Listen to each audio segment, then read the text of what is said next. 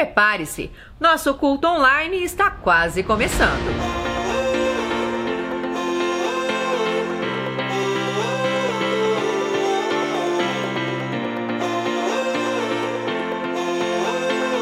Oi, gente, estamos aqui hoje para te ajudar a se preparar para os cultos online da C3.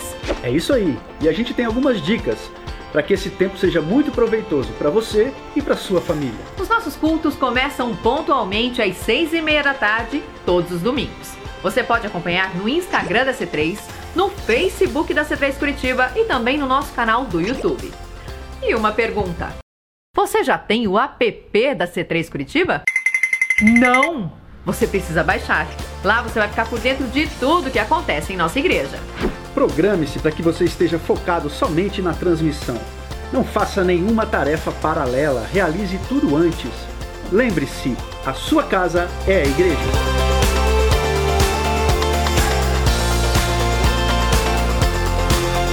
Lembre as crianças que a hora do culto é como na igreja. Nada de ficar pedindo comida, conversando, fazendo bagunça. É todo mundo focado na transmissão. Na hora do louvor, louve, adore, erga sua mão. O Espírito Santo está na sua casa. E na hora da palavra, anote. Você pode meditar nela durante a semana. Lembrando que você também pode entregar o seu dízimo e a sua oferta, assim como na igreja. Para isso, basta você acessar o QR Code do PicPay no nosso Instagram se você tiver alguma dúvida sobre esse assunto, entre em contato pelo direct ou pelo e-mail que está aparecendo aqui embaixo na tela. E o mais importante, compartilhe essa mensagem. Tem muita gente por aí precisando de uma palavra de Deus. E na hora de compartilhar, não esqueça de marcar a C3 Curitiba. C3 Curitiba. A, a casa da transformação.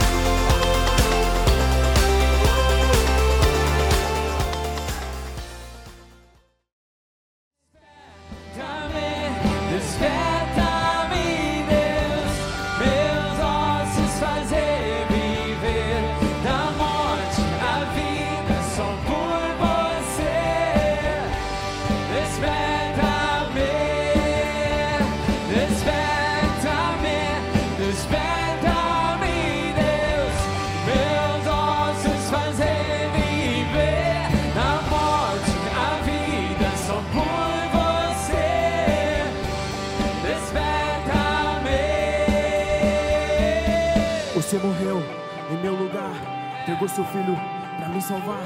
Trouxe esperança onde não tinha vida. Trouxe segurança onde não tinha paz. Estou aqui, livre.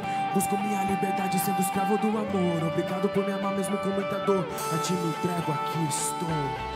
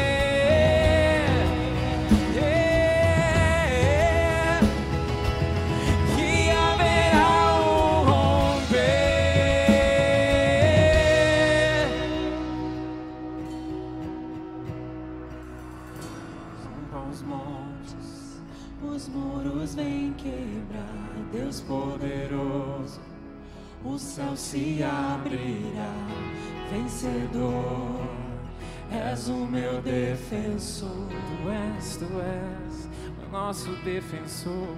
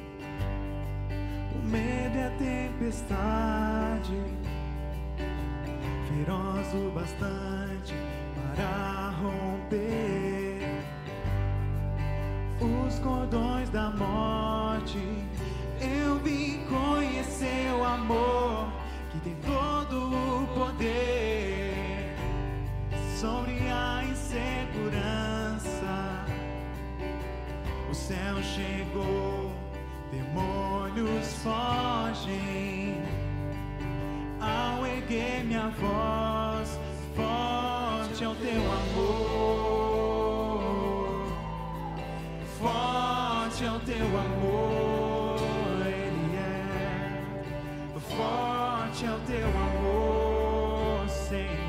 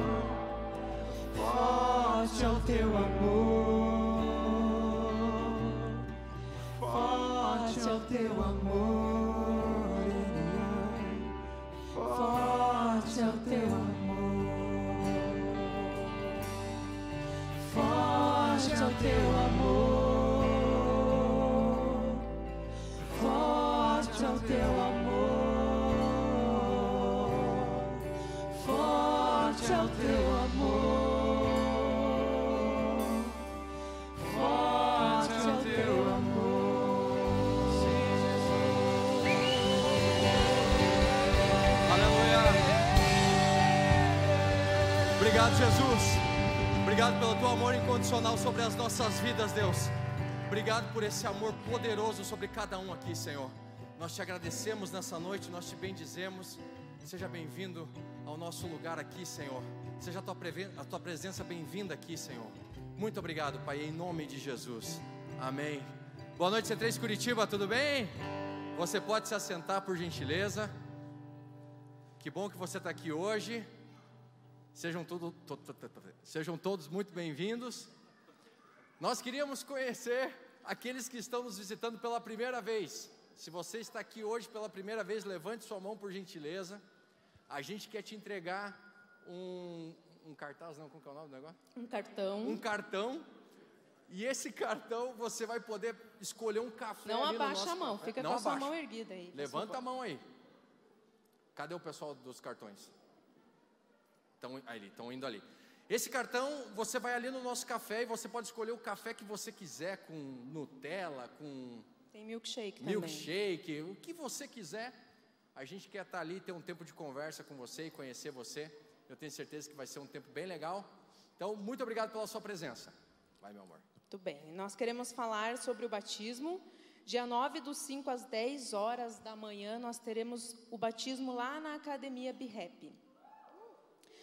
É, nós temos certeza que vai ser um momento incrível para todos aqueles que irão se batizar. Então, se você tem esse desejo de se batizar, procure o seu líder de Connect ou informações no final do culto ali no balcão de informações que fica na saída. Você pode estar ali é, procurando as pessoas que estarão ali. Eles vão estar te orientando como É o Fabrício.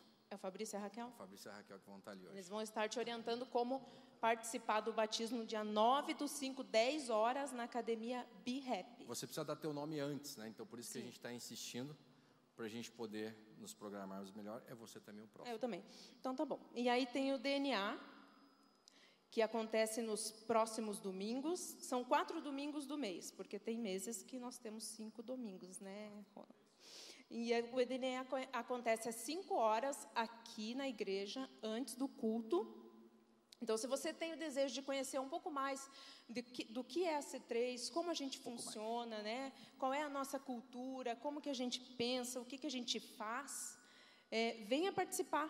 Venha participar. Se você quer também se, é, fazer parte dos Connects, o DNA é a porta de entrada. Então, venha todo domingo às 5 horas aqui na igreja. O Queco e a Queca estarão é, aqui esperando vocês para participar e conhecer um pouquinho mais da gente. Isso, não é um personagem infantil, não. É o que é o é, Queque, é o Cleverson e a. Adriana, só para quem não sabe. Então, semana que vem já começa a primeira lição, né, que a gente fala um pouquinho sobre a C3. Tem um presidente lá da Austrália, então, que ele fala num vídeo, é bem legal. Sou eu agora? C3 Fundamentos também aqui no próximo domingo.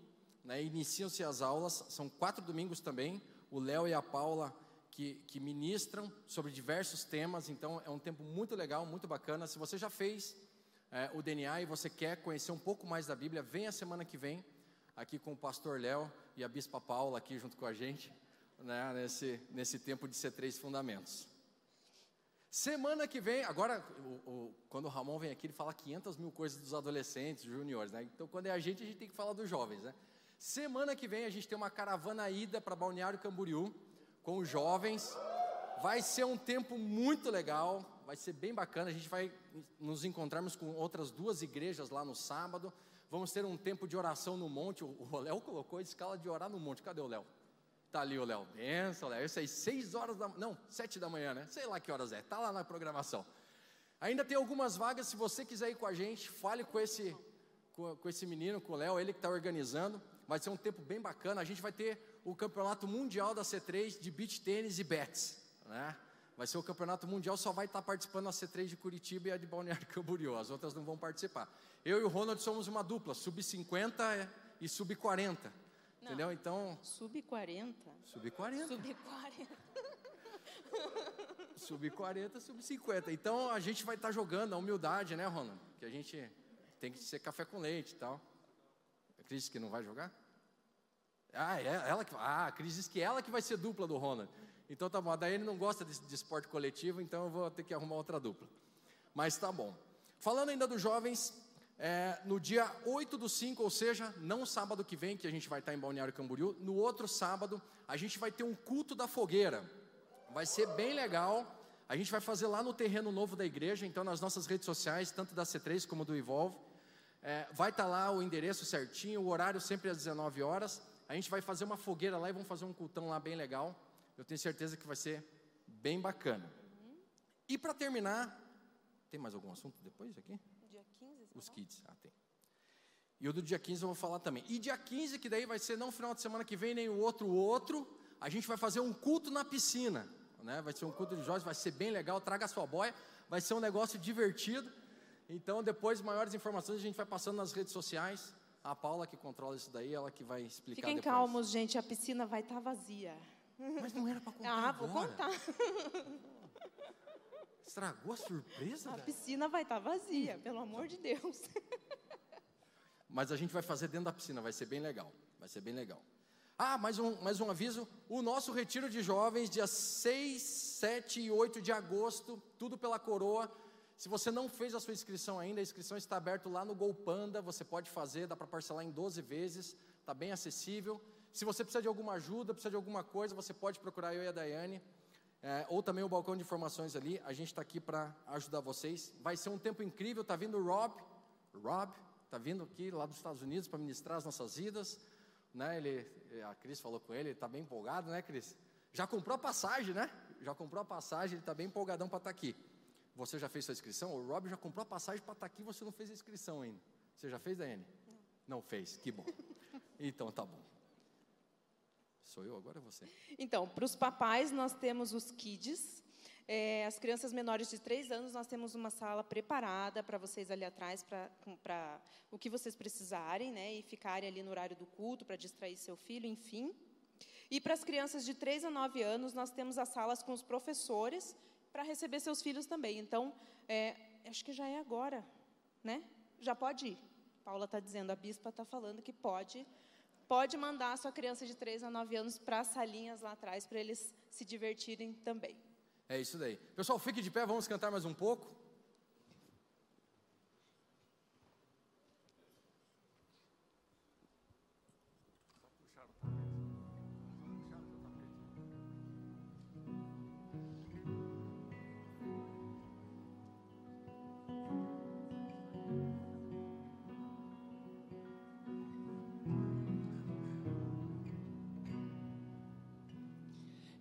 Posso cantar sem parar, dançar até cansar, me esvaziar de tanto girar. Ainda é pouco louvor. Se eu gritar até a voz ceder, pular até não mais poder. Perder o ar tentando explicar, ainda é pouco louvor. E se o tempo parar, eu não posso expressar, mesmo assim, isso vou tentar. Quero agradecer-te, quero agradecer-te, quero agradecer-te. Sou tão grato. Cantou até eu me achar.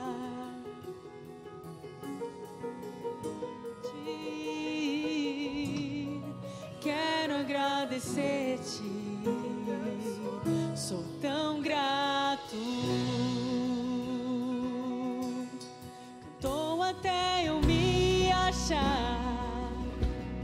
Dançou até me acordar.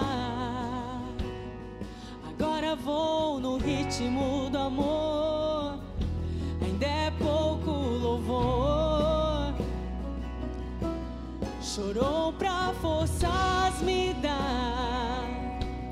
Sem fôlego morreu pra salvar Pra sepultura eu não volto mais.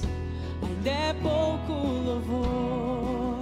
E se o tempo parar, eu não posso expressar mesmo assim. Isso vou tentar. Quero agradecer-te. Quero agradecer-te. Quero agradecer-te.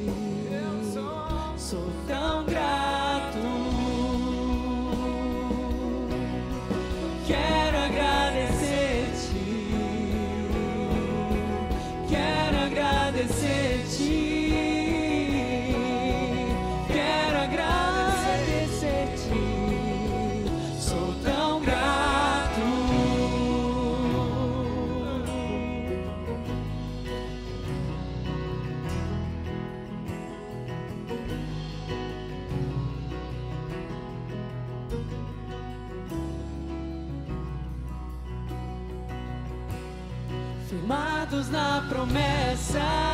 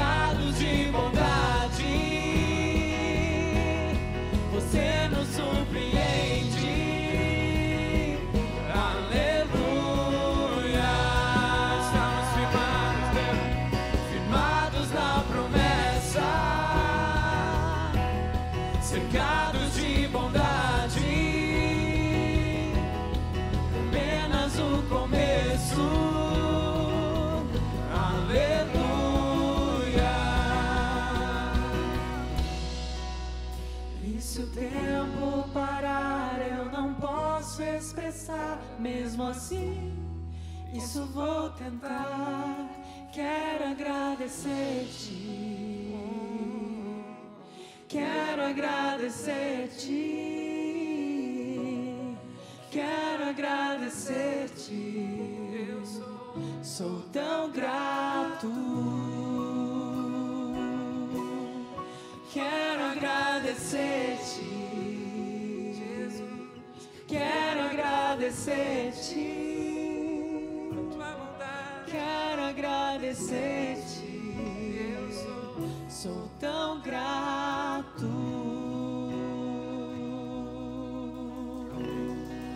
Amém.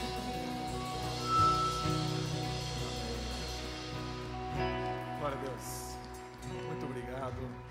Muito obrigado. Guto, seja bem-vindo. Né, que a voz. é, a próxima vez pode deixar o microfone dele ligado, tá? Ele já canta direitinho, né? Tava aqui performando, né? Show de bola. Obrigado, viu, gente? Valeu. Muito obrigado. Ninguém bateu a cabeça no telão hoje? Jackson bateu. Jackson. Duas vezes já? Em breve a gente vai levantar isso aqui. O pessoal vem fazer uma estrutura, subir aqui e tal. Fazer a sonoplastia, né? Gente, vamos aplaudir essa turma aqui. São os primeiros a chegar, são os últimos a sair. Se esforçam bastante pela, pela igreja para fazer o nome de Jesus ser adorado com, com ritmo, né? E é tão bacana cantar as músicas que a gente canta. Bom, nós estamos encerrando a série hoje, Saia da Caverna. E seria muito estranho hoje a gente conhecer alguém que morasse numa caverna, né? Mas às vezes a gente acaba indo para lá. A caverna representa um lugar de fuga, um lugar de medo, um lugar onde você é, prefere estar do que enfrentar certas coisas da vida. E eu quero ler para você a história que originou essa série, e eu vou ler na íntegra, é, mas o pano de fundo é basicamente o seguinte: Elias, ele estava numa situação de confrontamento é, com os profetas de Baal e outros profetas, eram 850 profetas que estavam sendo desafiados para que eles invocassem o seu Deus e fizessem cair fogo sobre o holocausto e fizesse é, com que o povo pudesse então decidir ou seguir a Baal ou seguir a Deus. O Deus que respondesse com fogo caindo sobre o holocausto seria o Deus de Israel. E os profetas de Baal tolamente aceitaram o desafio, mal sabiam a cilada que Elias estava preparando, porque Deus é o único Deus que é vivo, que é capaz de fazer algo, qualquer coisa, somente Deus é capaz de fazer, ainda mais uma coisa grandiosa como essa. Após essa situação, aonde os profetas todos foram eliminados, né, passados pela espada, a história continua em 1 Reis, capítulo 19, versículo 1 até o 18. E me permita ler para você, caso você não tenha feito a sua leitura da palavra, então está aqui a sua oportunidade de ler. Ora, Acabe, o rei, de, o rei de Israel, Acabe contou a Jezabel, uma mulher muito dócil, querida, obediente, submissa ao seu marido, sempre, sim senhor, sim senhor, ela nunca manipulou nada, mentira. Contou a Jezabel tudo o que Elias tinha feito e como havia matado todos aqueles profetas à espada. Por isso, Jezabel mandou um mensageiro a Elias para dizer-lhe: Que os deuses me castiguem com todo o rigor, se amanhã, nesta hora, obrigado, minha esposa, se amanhã, a esta hora, eu não fizer com a sua vida o que você fez com a deles. É interessante quando você se levanta contra um sistema, contra uma ditadura, contra um governo que vai contra aquilo que Deus quer. É impressionante a violência que isso gera contra a igreja. Elias teve medo e fugiu para salvar a vida. Em Berseba de Judá, ele deixou o seu servo e entrou no deserto, caminhando um dia. Parece a gente caminhando lá na Bahia, né? Anda, anda, anda, anda. Chegou à pedra de esta, sentou-se debaixo dele e orou pedindo a morte. Já tive bastante, Senhor. Tira a minha vida. Não sou melhor do que os meus antepassados. Depois se deitou debaixo da árvore e dormiu. De repente, um anjo tocou nele e disse: Levante-se e coma. Elias entrou, olhou ao redor e ali, junto à sua cabeça, havia um pão assado sobre brasas quentes e um jarro de água. Ele comeu, bebeu e deitou-se de novo. O anjo do Senhor voltou, tocou nele e disse: Levante-se e coma, pois a viagem será muito longa. Então ele se levantou, comeu e bebeu. Fortalecido com aquela comida, viajou 40 dias e 40 noites, até chegar a Horebe, o monte de Deus. E ali entrou numa caverna e passou a noite. E a palavra do Senhor veio a ele: O que você está fazendo aqui, Elias? Ele respondeu: tenho sido muito zeloso pelo Senhor, o Deus dos exércitos. Os israelitas rejeitaram a tua aliança e quebraram os teus altares e mataram os teus profetas à espada. Sou o único que sobrou e agora também estou procurando matar-me. O Senhor lhe disse: saia e fique no monte, na presença do Senhor, pois o Senhor vai passar. Então veio um vento fortíssimo que separou os montes e esmigalhou as rochas diante do Senhor mas o Senhor não estava no vento.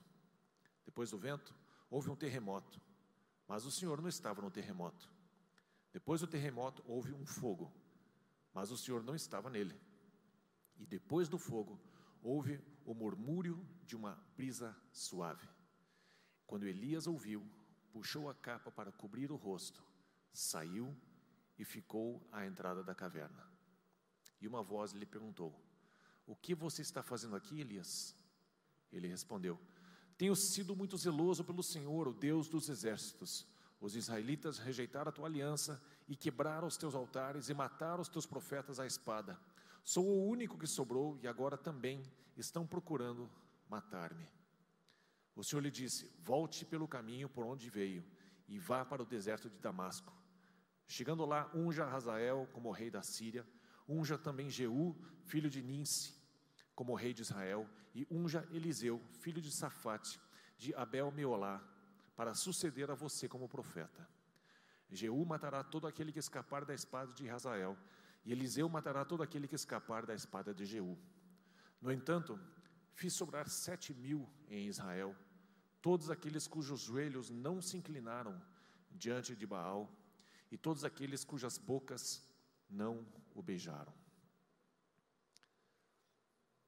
A caverna é um lugar para pessoas que estão fugindo de alguma coisa, que estão com medo de alguma coisa. E uma das características do reino de Deus, sem dúvida, não é o medo.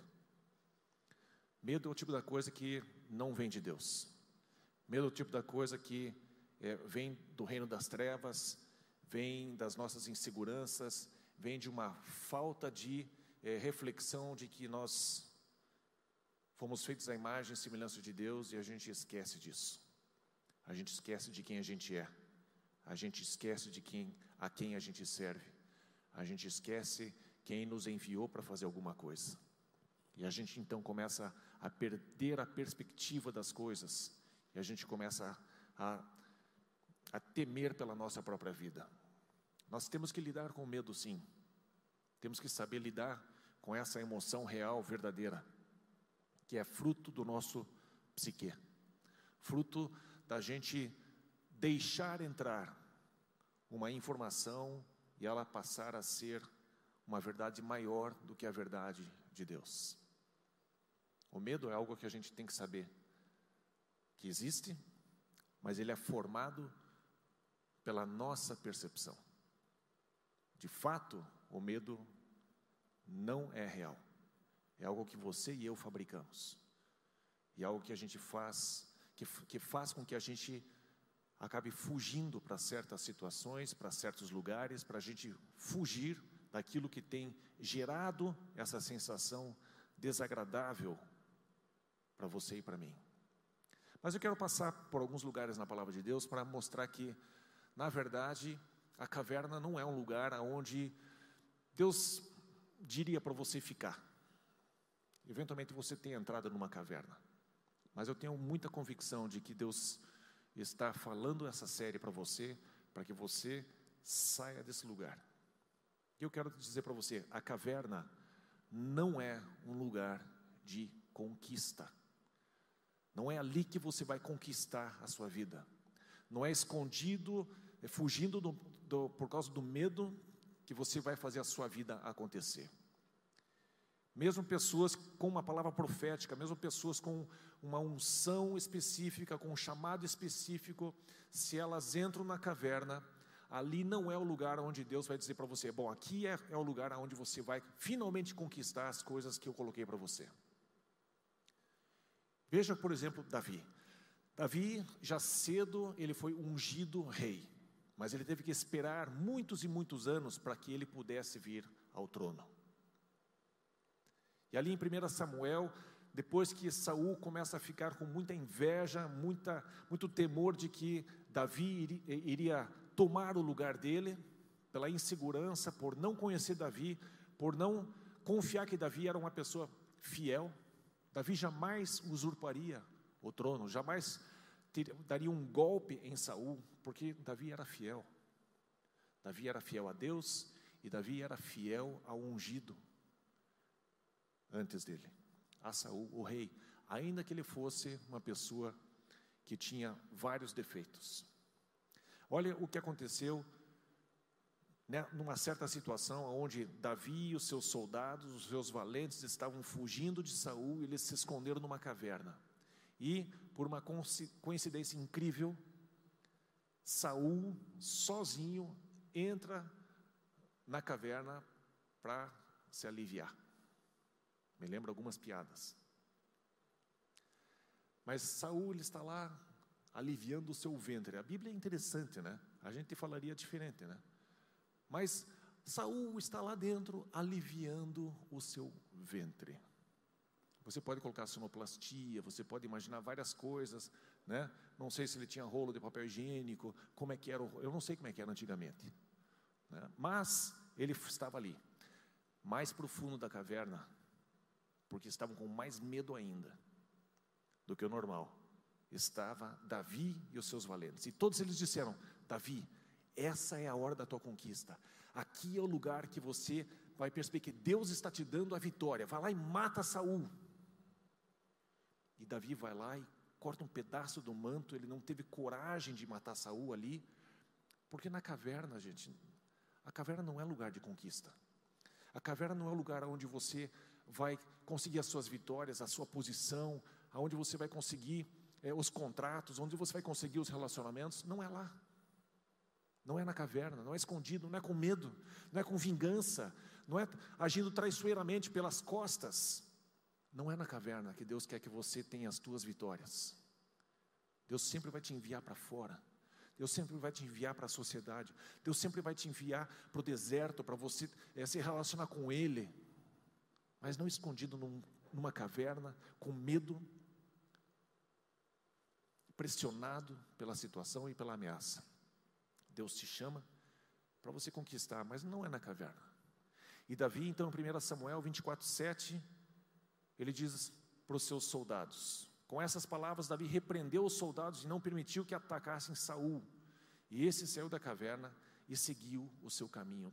Davi não permitiu que na caverna Saul fosse morto, que Davi fosse vingado. Ele teve que sustentar a posição dizendo: jamais eu vou tocar no ungido do Senhor. E o fato dele ter cortado um pedaço da manta, do manto de Saul, já pesou a consciência dele. Já fez com que ele se sentisse mal.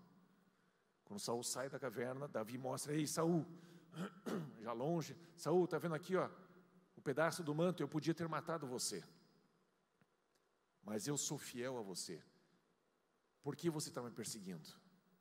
A caverna, o lugar de medo, o lugar de pressão, aonde as pessoas te enfiam lá dentro e você foge ali, não é uma posição para você conquistar a tua vida. Você com certeza quer conquistar a sua vida. Você com certeza quer é, prosperar na sua vida. E cada um de nós prospera em certos níveis, não é? Alguns são bilionários, outros são milionários, outros são bem de vida, outros têm saúde, outros são bonitos. Cada um, né? Não dá para ter tudo, né, gente? Né? Cada um tem uma parte da vitória. Eu prefiro ser bonito do que rico, né? Ou eu sou muito rico, mas você é feio, hein? Né? Mas, enfim, é, o foco aqui não é essa brincadeira, né? O foco é que Deus ele quer que você saia da caverna, Deus quer que você conquiste a sua vida que você não viva debaixo do medo, que você não viva debaixo de uma informação que Jezabel quer matar você, que o governo quer repreender você, que o governo quer não sei o quê, alguém quer fazer mal para você. Deus não quer que você viva debaixo desta informação, gente, porque é tudo informação, tudo informação que você recebe você decide o que fazer com ela. Se você decidir fazer desta informação que vão te matar verdadeira, você vai viver o tempo todo olhando por cima dos seus ombros. E Deus não quer isso para você. Deus quer que você viva a vida, que você encare a vida de frente e não escondido dentro de uma caverna. Deus não quis Elias na caverna. Ele fala assim: Elias, o que você está fazendo aqui, Elias? Deus fala conosco fora da caverna. O que, que ele fez com Elias? Ele disse: Elias, vem para fora. Eu, eu, me recu, eu me recuso a falar com você aí dentro. Posso chamar a tua atenção para vir aqui para fora, mas falar com você mesmo, palavras de vida, palavras para você conquistar, vem para fora. Eu quero você em pé, eu quero você prestando atenção em mim. Eu quero você não como uma pessoa derrotada, por um sistema, por alguém, por uma ameaça, por alguma informação que te deram. Quero que você viva de acordo com a minha palavra, com aquilo que eu vou te falar. Muitas vezes Deus fala assim: fique em pé e eu vou falar com você. Quantas e quantas vezes Deus fala: fique em pé que eu quero falar com você. Presta atenção, se, se recomponha. Se recomponha. Fique em pé na minha presença, eu vou falar com você. De rei dos reis para um rei. É assim que Ele nos vê, é assim que Ele quer que você viva a sua vida. Quando Elias ouviu, 1 Reis 19, 13, quando Elias ouviu, puxou né, o sussurro da voz de Deus, puxou a capa para cobrir o seu rosto, saiu e ficou à entrada da caverna. E uma voz lhe perguntou: O que você está fazendo aqui, Elias? Deus vai te perguntar mesmo aquilo que ele já sabe a resposta. Quem, eu nunca participei de uma, de uma consulta assim com psicólogo, mas eu já ouvi falar que volte-me a pergunta que a gente faz é, para a pessoa, é para que a pessoa ouça a resposta dela. E aí Elias, ele comenta a resposta dele duas vezes. É porque estão me, querendo me matar. Não tem mais nenhuma pessoa santa como eu em Israel. Ah, estão querendo me matar pela segunda vez. Estão querendo me matar, mataram todos os profetas. E só sobrou eu, só eu, só eu sobrei. Só eu. Quando achamos que tudo depende de nós. Quando a gente acha que a solução para essa cidade, a solução sou apenas eu, você assume um fardo sobre você mesmo, que vai conduzir você para uma caverna, porque o peso é grandioso, o fardo que você carrega se torna grande demais. Jesus disse: O meu fardo é leve, o meu jugo é suave. Vista isso, ponha isso sobre você. E quando Deus pergunta para Elias, quando Deus pergunta para você e para mim, por que, que a gente está agindo desse jeito? Normalmente a gente diz, ah, porque meu patrão, ah, porque a minha esposa, ah, porque meu filho, ah, porque a minha tia, ah, porque minha avó, ah, porque a empresa, ah, porque o sistema, ah, porque isso, ah, porque aquilo. E a gente começa a perceber que a gente exclui Deus da, da equação. A gente exclui Deus da possibilidade de fazer com que a nossa vida tenha funcionado. E a gente começa então a dizer que foi por causa disso, disso, disso, que a minha vida saiu dos trilhos. Quando na verdade a gente simplesmente tirou os olhos de Jesus. A gente simplesmente tirou os olhos da palavra de Deus. A gente colocou os nossos ouvidos e os nossos olhos e os nossos pensamentos naquilo que vem de informação no Facebook, naquilo que vem de informação na CNN, aquilo que vem de informação na Globo, aquilo que vem de informação na mídia. Essas coisas falam muito forte, falam forte demais. Nós seguimos, às vezes, influenciadores na, nas redes sociais que não têm um pingo do Espírito Santo. E a gente quer que a nossa vida seja boa. A gente tenta ser como as pessoas são e a gente esquece de ser como Deus é. Você e eu fomos feitos, feitos à imagem e semelhança de Deus. E quando achamos que tudo depende de nós, o resultado final é que nós nos enfiamos numa caverna. 1 Reis 18, 13 diz assim: Por acaso não ouviste, meu senhor, o que eu fiz enquanto Jezabel estava matando, Obadias falando, enquanto estava matando os profetas do Senhor? Escondi cem dos profetas do Senhor em duas cavernas, cinquenta em cada uma, e os abasteci de comida e água. Obadias, um servo temente a Deus, falou para Elias: Elias, eu escondi cem profetas. Cem. E Elias continua achando, só eu sobrei. Elias não vai ficar bravo comigo, né? Porque vou me encontrar com ele um dia, né? Vai me pegar na esquina do céu. Ainda bem que não tem esquina no céu. Mas Obadias falou assim: Eu escondi cem profetas. E Elias continua dizendo: Deus só sobrou eu. Não basta a versão, às vezes, para a gente, que a igreja fala. A igreja diz: olha, não se preocupe, nós temos mais 100 profetas. Não, não, não, eu estou sozinho nessa. Não, não, eu não tenho, é, não tenho ninguém que me, me ajude. Não, não, não tem. Gente, nós temos um monte de conexos para você participar. Não, não, eu estou sozinho, eu tenho que enfrentar tudo sozinho, a igreja não me dá atenção. Não, não, eu tenho que, eu estou sofrendo, por isso que eu estou me isolando. E eu, eu, e a pessoa esquece que Obadias separou cem profetas como Elias. Pessoas como Elias, como você e como eu. E quando a gente começa a achar que só a gente é cristão, só a gente é capaz, só a gente ouve a voz de Deus, só eu sei a verdade, nós nos colocamos numa posição muito perigosa. Nós temos que ter percepção de que Deus separou através de alguém 100 pessoas, 200 pessoas, um grupo de pessoas, o suficiente para que você não se sinta sozinho. Nós não fomos feitos para andarmos sozinhos. E Elias aqui estava considerando que apenas ele tinha sobrado. E mais para frente vocês ouviram no final do capítulo, Deus fala: Ei, Elias, fora os cem, eu separei para mim sete mil, que não se curvaram para Baal. Não fique achando que você é o top das galáxias. Não fique pensando, tem pessoas que acham que o diabo vai só atrás delas.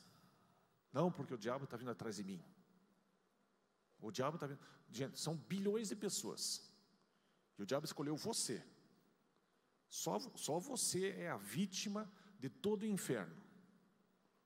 Né? E para os outros está dando tudo certo. Então, quando a gente acha que tudo depende da gente, o destino provável da nossa caminhada, nesse, nessa mentalidade, nessa maneira de pensar, porque tudo é, é como a gente pensa, é, são as engrenagens mentais que nós temos que vão nos conduzindo para uma direção, para um destino específico. Como você pensa, assim você é. Está escrito assim também. Por isso que eu digo que você e eu, como cristãos, nós temos que andar de acordo com a fé. E a fé não é uma coisa que não costuma falhar.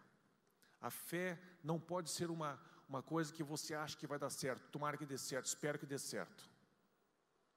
A fé é uma certeza é uma convicção inegociável. Não há quem possa demover você desta convicção. Não tem como alguém tirar isso de dentro de você. Você é como um burro teimoso. É isso. E você tira a máscara para vez para fazer, fazer esse troço forte. Aí, pronto, pode, pode de volta. É, faz falta, né?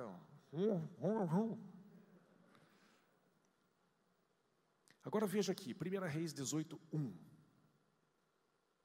Depois de um longo tempo, no terceiro ano da seca, a palavra do Senhor veio a Elias: Vá apresentar-se a Acabe, pois enviarei chuva sobre a terra.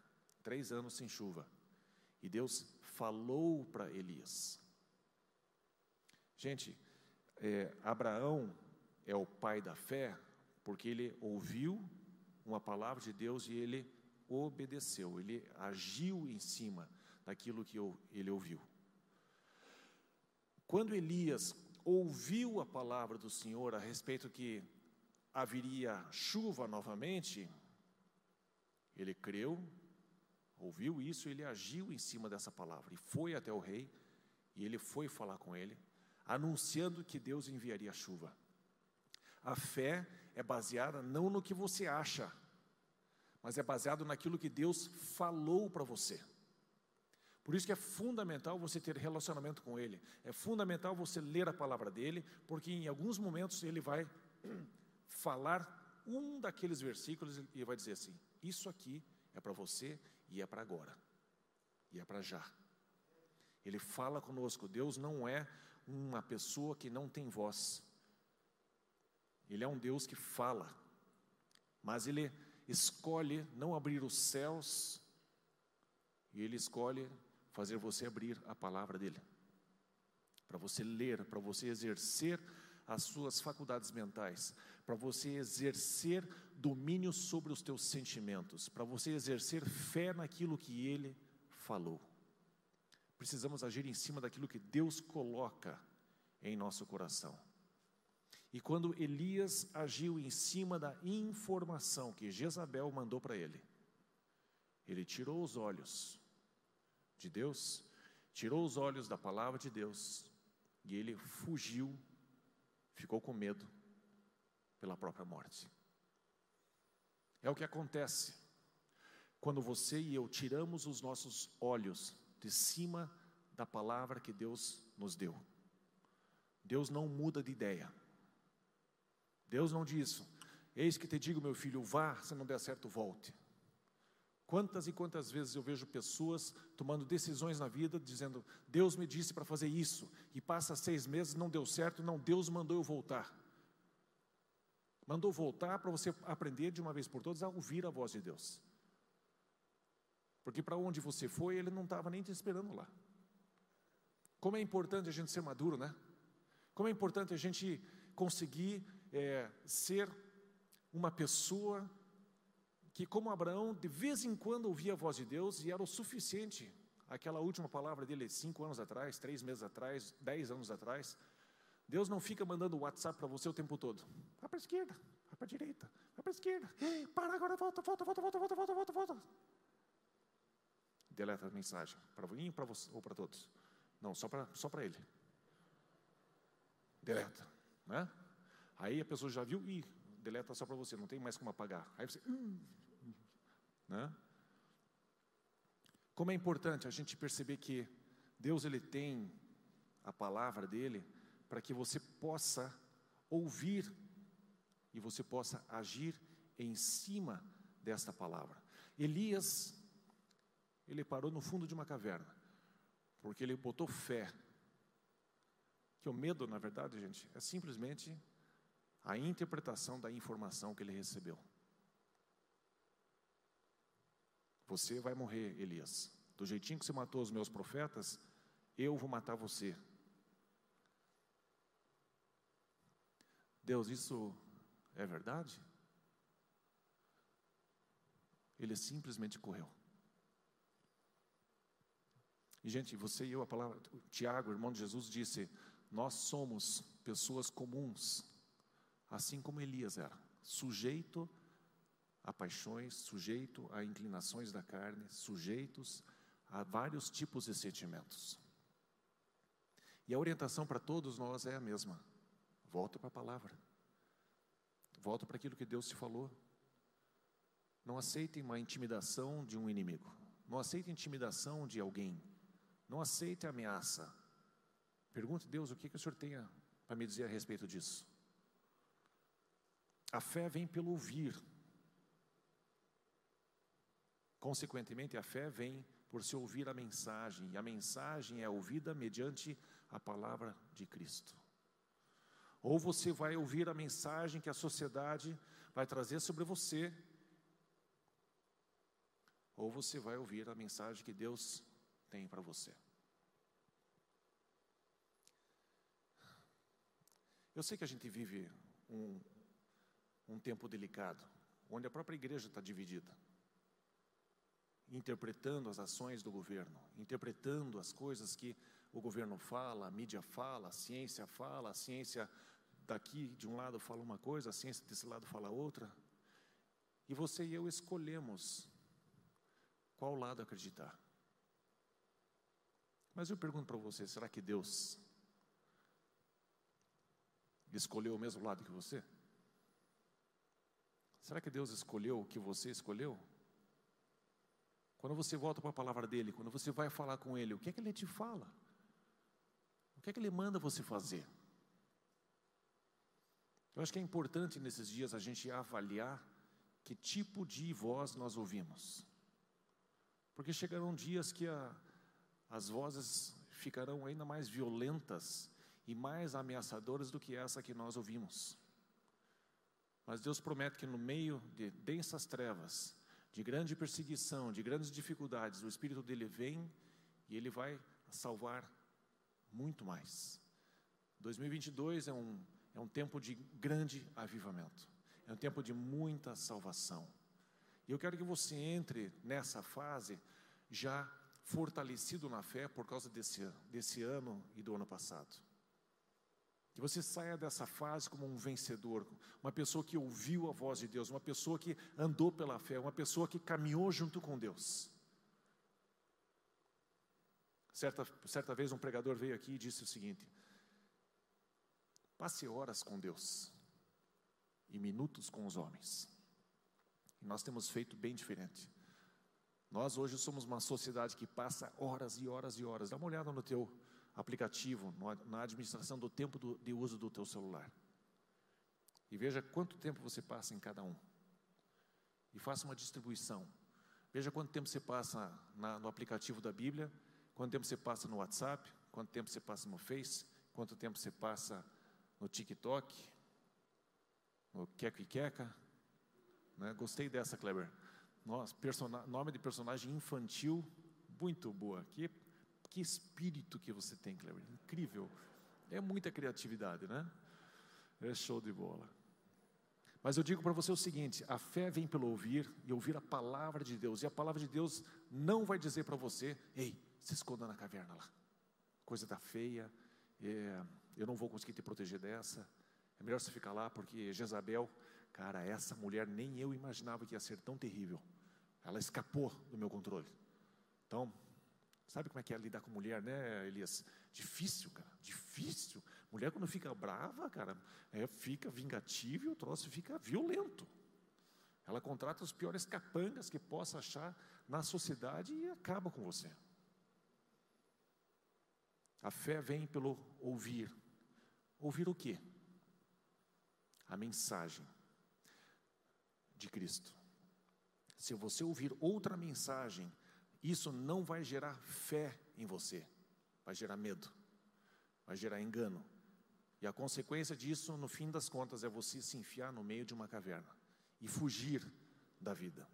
A caverna representa ou simboliza fugir também da morte. A gente tem medo da morte, a gente não quer morrer. Todo mundo quer ir para o céu, mas ninguém quer morrer. Quem quer ir para o céu? Quer ir para o céu? Eu. Quem quer morrer agora? Ninguém. Mas a gente quer ir para o céu. Né? Eu imagino que vai dar um, um frio no estômago. Quem de vocês já passou pela morte aqui e sentiu um frio no estômago? É, o Dante quase morreu dias no, no, mar. Foi ver tartaruga, quase viu estrelas. Né? E não foi do mar. Saiu belo e formoso, assim, tchá, tchá, tchá. Vou lá no fundo ver as tartarugas ninja. Saiu nadando lá na Bahia. I don't want to stay here. Né? E foi nadando, nadando. Quando levantou os olhos, urra, estou longe. Uma correnteza pegou ele e jogou lá para o fundo. Ele tentou voltar, deu quatro braçadas, voltou oito. Daí ele viu uma mulher linda de longe, uma, uma sereia. Não era Simone, era uma outra, né? Pela primeira vez a Simone não ficou ofendida. E ele gritou assim: socorro! socorro! Foram salvar o garoto lá no meio do mar. Mas a morte, ela gera medo. Ninguém gosta da morte. Ninguém gosta de passar por ela. Mas Obadias, ele escondia aqueles cem profetas, por quê? Por causa da morte. Porque as pessoas estavam com medo de morrer. A ameaça era real. Mas no Salmos 42, 44, versículo 22, diz assim: Contudo, por amor de ti, enfrentamos a morte todos os dias. Somos considerados como ovelhas destinadas ao matador. Bem-vindo ao cristianismo. Bem-vindo ao reino de Deus nessa fase da terra. Esse comportamento que nós temos de fugir da morte, fugir com medo de morrer, não é algo que é compatível com o espírito que Deus colocou dentro de nós, que clama Abba Pai, que clama por adoção, que clama para que Ele volte, que clama para que Ele nos revista de vida. O medo que as informações que o mundo traz para nós, que geram medo de morte, não são informações que Deus nos envia. Mas a palavra de Deus diz: ei, fica tranquilo, vocês realmente são como ovelhas enviadas para o matador. Vocês realmente são pessoas que eu envio para enfrentar a morte todos os dias a morte do seu ego e às vezes até a morte física, por causa do nome do Senhor. Quantas e quantas pessoas hoje, no Oriente Médio, em países perseguidos, estão perdendo suas vidas, porque literalmente estão na insanidade da sua obediência a Deus, indo para o matadouro, por causa do nome de Jesus. E você tem medo de quê? Que difamem você na internet?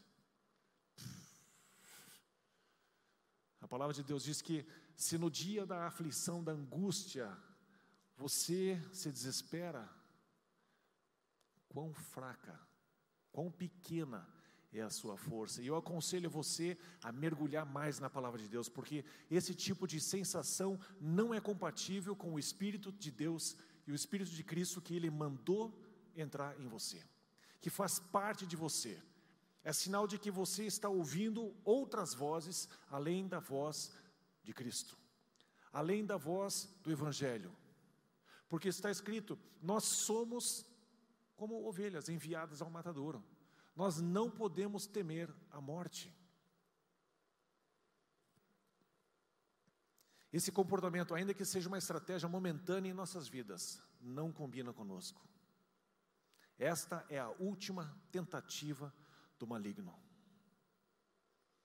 Mas no fim dos tempos, essa postura, essa atitude vai mudar de lado. Não combina com você, não combina comigo, ainda que de vez em quando alguns de nós faça, ainda que de vez em quando eu faça, ainda que de vez em quando eu tenha medo da morte, ainda que de vez em quando eu tenha medo da vergonha, ainda que de vez em quando eu tenha medo do que vão me dizer, do que vão falar, do que vão pensar de mim.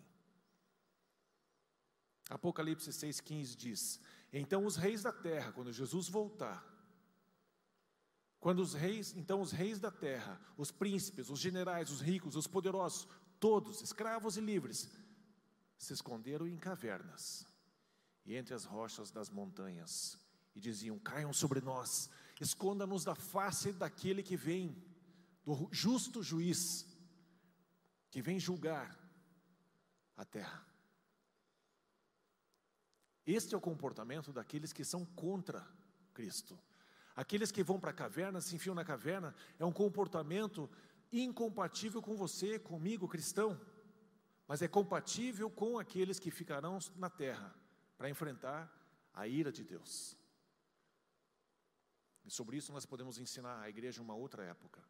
Mas é importante você saber que esta, esta atitude, esse comportamento de medo, de se esconder, não vem de Deus, Deus não quer isso para você. Deus quer que você, você seja uma pessoa forte por dentro, que você não tema a própria, pela própria vida, que você não tenha medo de morrer, de enfrentar alguma coisa mais forte do que você. A gente sempre é, é, é atraído por histórias de heróis, de pessoas que vencem, que superam obstáculos e, e adversários mais fortes do que eles, mais ter, aterrorizadores do que eles jamais imaginavam enfrentar algo assim na vida. A gente é atraído por esse tipo de história. Mas você é esse personagem. Você é esse mais que vencedor. Você é essa pessoa. E você não precisa enfrentar um gigante de 2,20 metros, e 20, com não sei quantos quilos de músculo. Não, não é esse tipo de enfrentamento que você tem que ter. Mas é você ficar em pé por dentro e dizer assim: Deus, eu não vou me curvar. Eu não vou abrir mão desses valores. Eu não vou abrir mão desse princípio do seu reino. Eu não vou abandonar o Senhor. Eu jamais vou negar o Senhor. Como é importante a gente ter essa coluna espiritual forte dentro da gente. Que nenhuma informação, nenhuma ameaça pode demover você de seguir a Cristo. Nós devemos sair da caverna. Você precisa sair dessa caverna. Se você entrou lá, Deus está esperando você sair dela, para Ele falar com você. E, é, e você pode sair dela agora. E você se colocar numa posição de ouvinte, de um servo fiel que está disposto a ouvir e a obedecer, e agir em cima daquilo que você vai ouvir agora. Romanos 8, versículos 35 a 39. Quem nos separará do amor de Cristo? Gente, não tem força maior do que o amor. Não tem. A vingança não é mais forte que o amor. O amor faz com que a gente faça coisas inimagináveis por alguém. O que a Cris e eu faríamos pelo um pelo outro? Para proteger um ao outro. Que inimigo a gente enfrentaria? A gente enfrentaria a morte. O que você faria pelos teus filhos? Que inimigo, que ameaça você enfrentaria? Que sistema, que violência, o que você enfrentaria pelos seus filhos? Quanto vale o Jimmy? Quanto vale o teu filho? E você é filho de quem? O que ele fará por você? O que, que esse mundo, o que, que essa vida pode trazer que Jesus diga assim, essa aqui, bom, agora paciência, vou ter que deixar na mão aí, porque o meu amor não é tão forte assim, não. O amor de Cristo é impossível de ser batido. Quem nos separará do amor de Cristo? Será tribulação? Angústia? Você está angustiado, está enfiado na caverna, e você acha que o amor de Cristo acabou por você, que não te alcança, que ele perdeu você de vista, Será perseguição, fome, nudez, perigo ou espada? Como está escrito, por amor de ti enfrentamos, acabamos de ler, a morte todos os dias. Somos considerados como ovelhas destinadas ao matadouro. Mas em todas estas coisas somos mais que vencedores. Sozinhos? Não, por meio daquele que nos amou. Gente, você e eu enfrentarmos perigo, enfrentarmos a morte, é sinal mesmo assim de que Ele nos ama. E Ele nos permite passar por coisas, para nós nos identificarmos com Ele, para a gente ser batizado nas mesmas coisas que Ele foi batizado, experimentarmos coisas semelhantes que Ele experimentou. Você e eu vivemos coisas que Jesus vivenciou. Mas em todas essas coisas somos mais que vencedores por meio daquele que nos amou. Pois estou convencido de que nem morte nem vida, nem anjos nem demônios, nem o presente nem o futuro, nem quaisquer poderes, nem altura nem profundidade, nem qualquer outra coisa na criação será capaz de nos separar do amor de Deus que está em Cristo Jesus, nosso Senhor. Não tem por que você se enfiar numa caverna. Não tem por que você se esconder, não tem por que você ficar deprimido, não tem por que você ficar com medo da morte, não tem por que você fugir da vida. Não tem falência, não tem inimigo, não tem doença, não tem morte, não tem ameaça, não tem coisa alguma nesta vida ou na vida por vir. No presente ou no futuro, não interessa o que vai acontecer. Nada, nada, nada, nada vai separar você dele, do amor que ele tem. Você precisa olhar para Deus como aquele Deus que ama você e faria tudo por você. E ele fez, ele te amou de tal maneira que ele deu o seu único filho. E se ele deu o seu único filho, mesmo quando você estava longe de Deus, imagine o que ele não te dará quando você se entregar a ele. Ele vai te dar tudo que é necessário para a vida. Ele vai te dar todas as coisas que são necessárias para que você permaneça vivo espiritualmente. Ainda que você esteja entregue à morte todos os dias, a caverna, o isolamento, o escondidinho, não é para você. Deus não te chamou para isso. Deus disse para você: saia da caverna. Assim como Cristo não fugiu da morte, mas a enfrentou para vencer, assim nós devemos nos comportar. É assim que a gente deve viver. É difícil a vida? É difícil. Tem inimigos que são mais fortes que a gente. Mas não deixe o inimigo convencer vocês de que o amor de Cristo não é o suficiente. Não deixe. O amor de Cristo nunca vai cessar por você. Nunca. É uma decisão que você precisa tomar hoje, tá?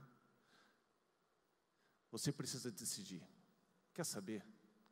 A vida é difícil. Para alguns, um pouco mais do que para outros. Mas todas essas vidas aqui, inclusive a minha, cada vida aqui é importante para Ele. E Ele te ama. E Ele quer que você saia da caverna.